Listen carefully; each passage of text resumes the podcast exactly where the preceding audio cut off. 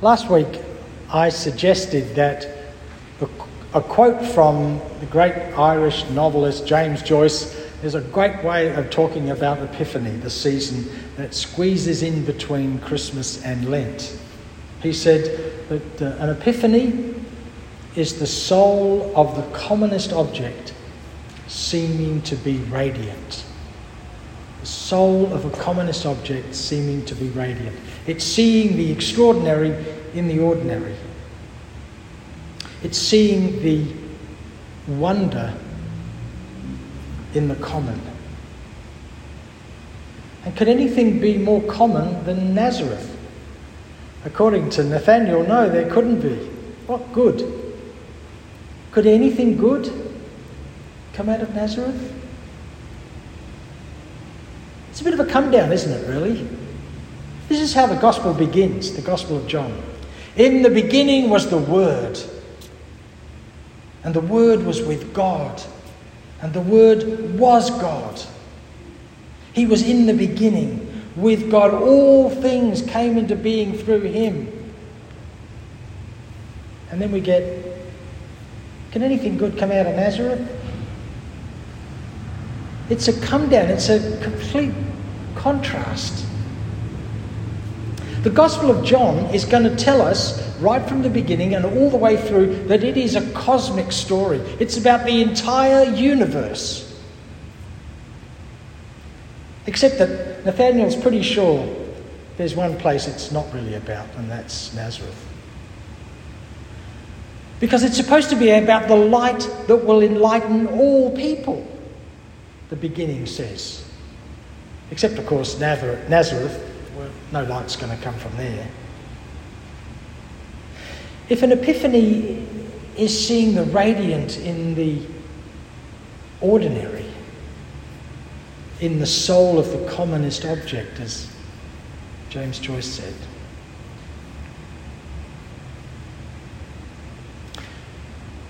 then you can't really decide already that some place isn't worth your time and attention. Now, Nathaniel's already decided that there's some place, at least one place. And I'm guessing if there's one place, there's always more, isn't there? Well, it's not to get, now you've got me started. It's not just Nazareth. Oh, let me tell you about Sydney. Oh, don't go on to me about New York. You know, it's never just one place, is it? But it's something he already knows for sure. It's common knowledge. All politicians are crooks, everybody knows that. Men are smarter than women. Well, everyone did know that, to be honest, for a long period of time. And it wasn't an opinion, it was just stated as fact. And we're still pretty good at it because we're still willing to pay women a lot less than men. So we, we wouldn't say it out loud now, of course, but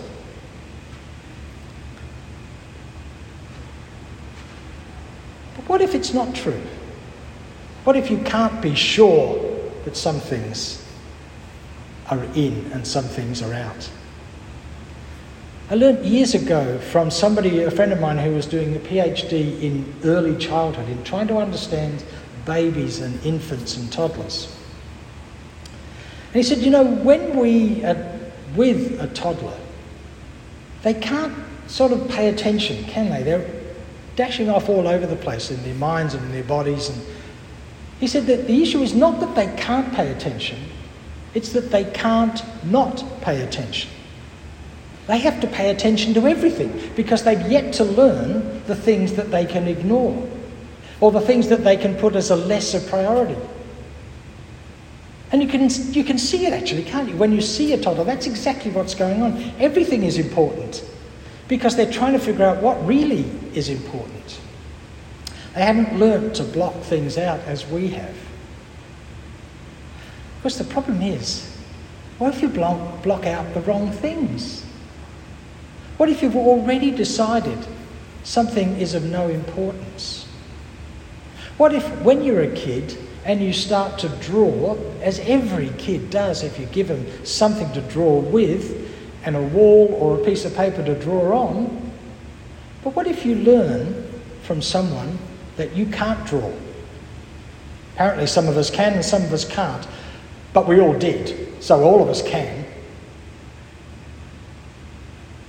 But if you've learned that you can't draw, well, then that just gets left behind.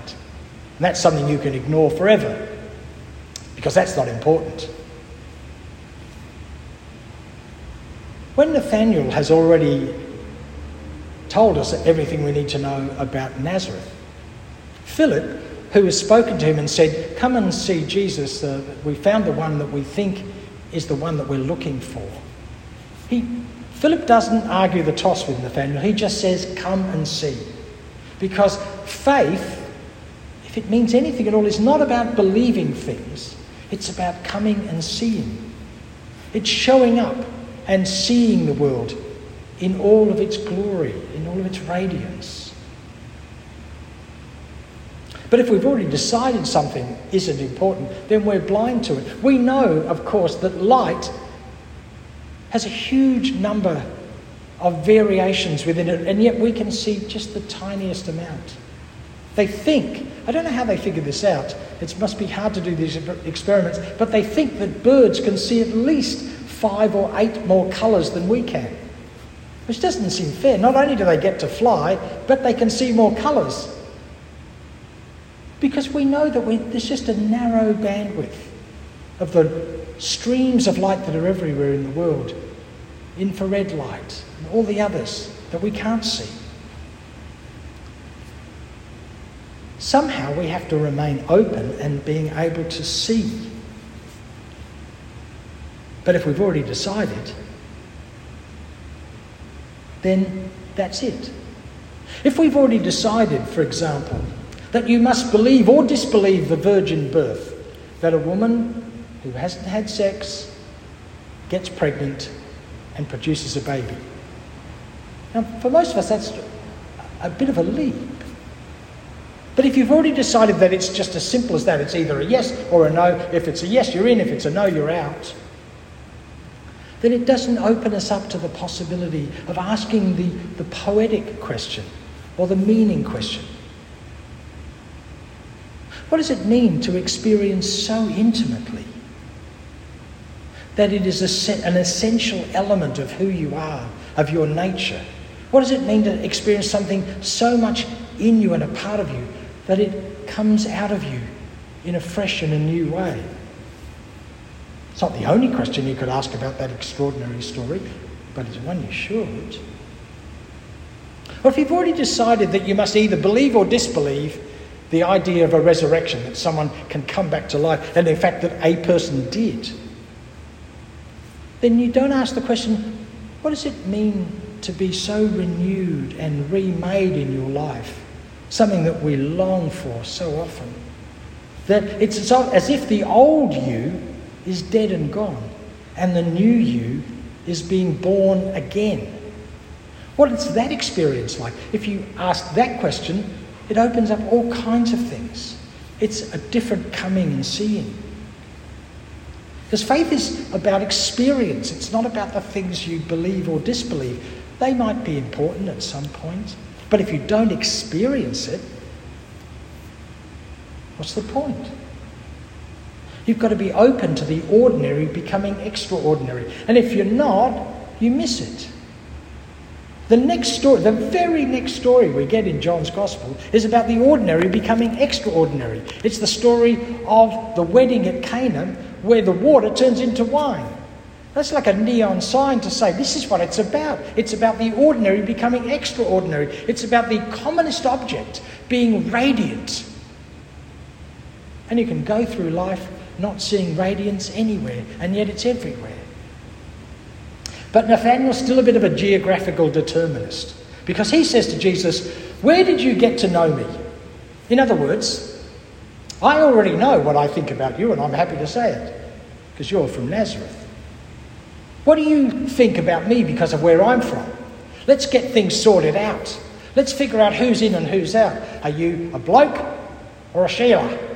Are you a man or a woman? Are you in or you out? Are you rich or poor? Are you old or young? Let's get this sorted. In the early days of the internet, it really upset people that you couldn't figure out who was who. I could say I was a 12 year old boy, and people do this to great detriment to young people. But you can't tell because I can say whatever I like. But we need to be able to determine things. And here, Nathaniel is doing just that.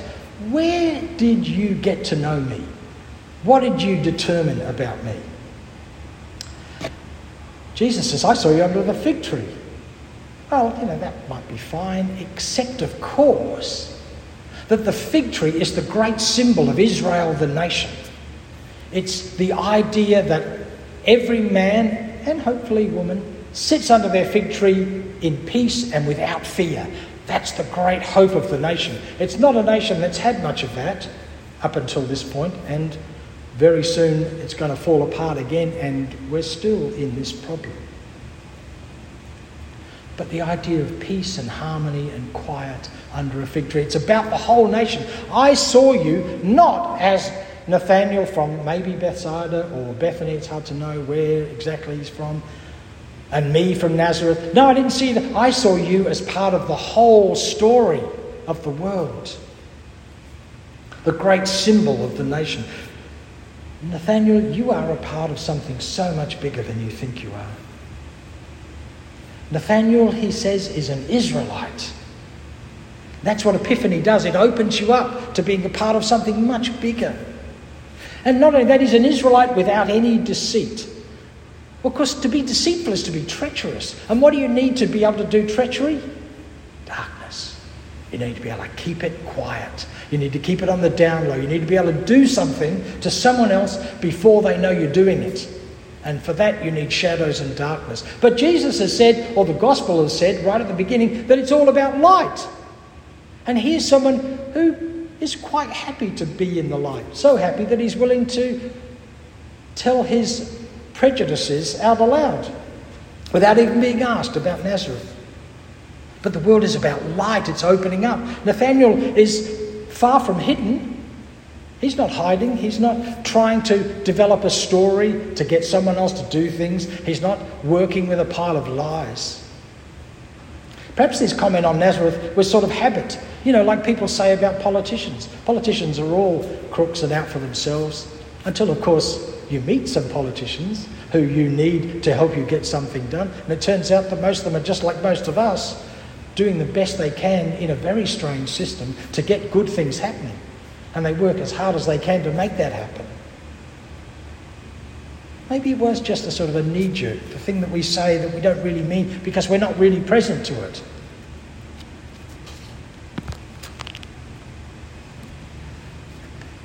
So Nathaniel gets a little bit of it. He says, Teacher, Rabbi, teacher, you're the Son of God. It's one of the few times in the whole gospel where it's said without much qualification. The rest of the time, it's all uncertain. And of course, Jesus himself never uses the term about himself. But he's still a bit of a geographical determinist because he says, You're the king of Israel. And Jesus then goes on and says, No, Nathaniel, you will see much greater things than this. Don't you remember the prologue of the Gospel? Well, of course, Nathaniel doesn't because he hasn't read it yet. But we have, and we know that Jesus is on about something much bigger than Nazareth or Bethany, Galilee, even Israel, even the nation that thinks they're chosen by God. Even bigger than that, it's about the entire universe. Everything that was made was made through him is what the beginning says. Your epiphany, Nathaniel, is going to be much bigger, you, bigger than you think it is. If you think I blew your mind by telling you you're not just from here and I'm from there, but you're from the entire Israel, you wait until you learn about it being about the entire cosmos, that you are stitched into it, you're a part of it. This is why we revere St. Francis of Assisi, because he got it. He talked about brother sun and sister moon and it wasn't just poetry.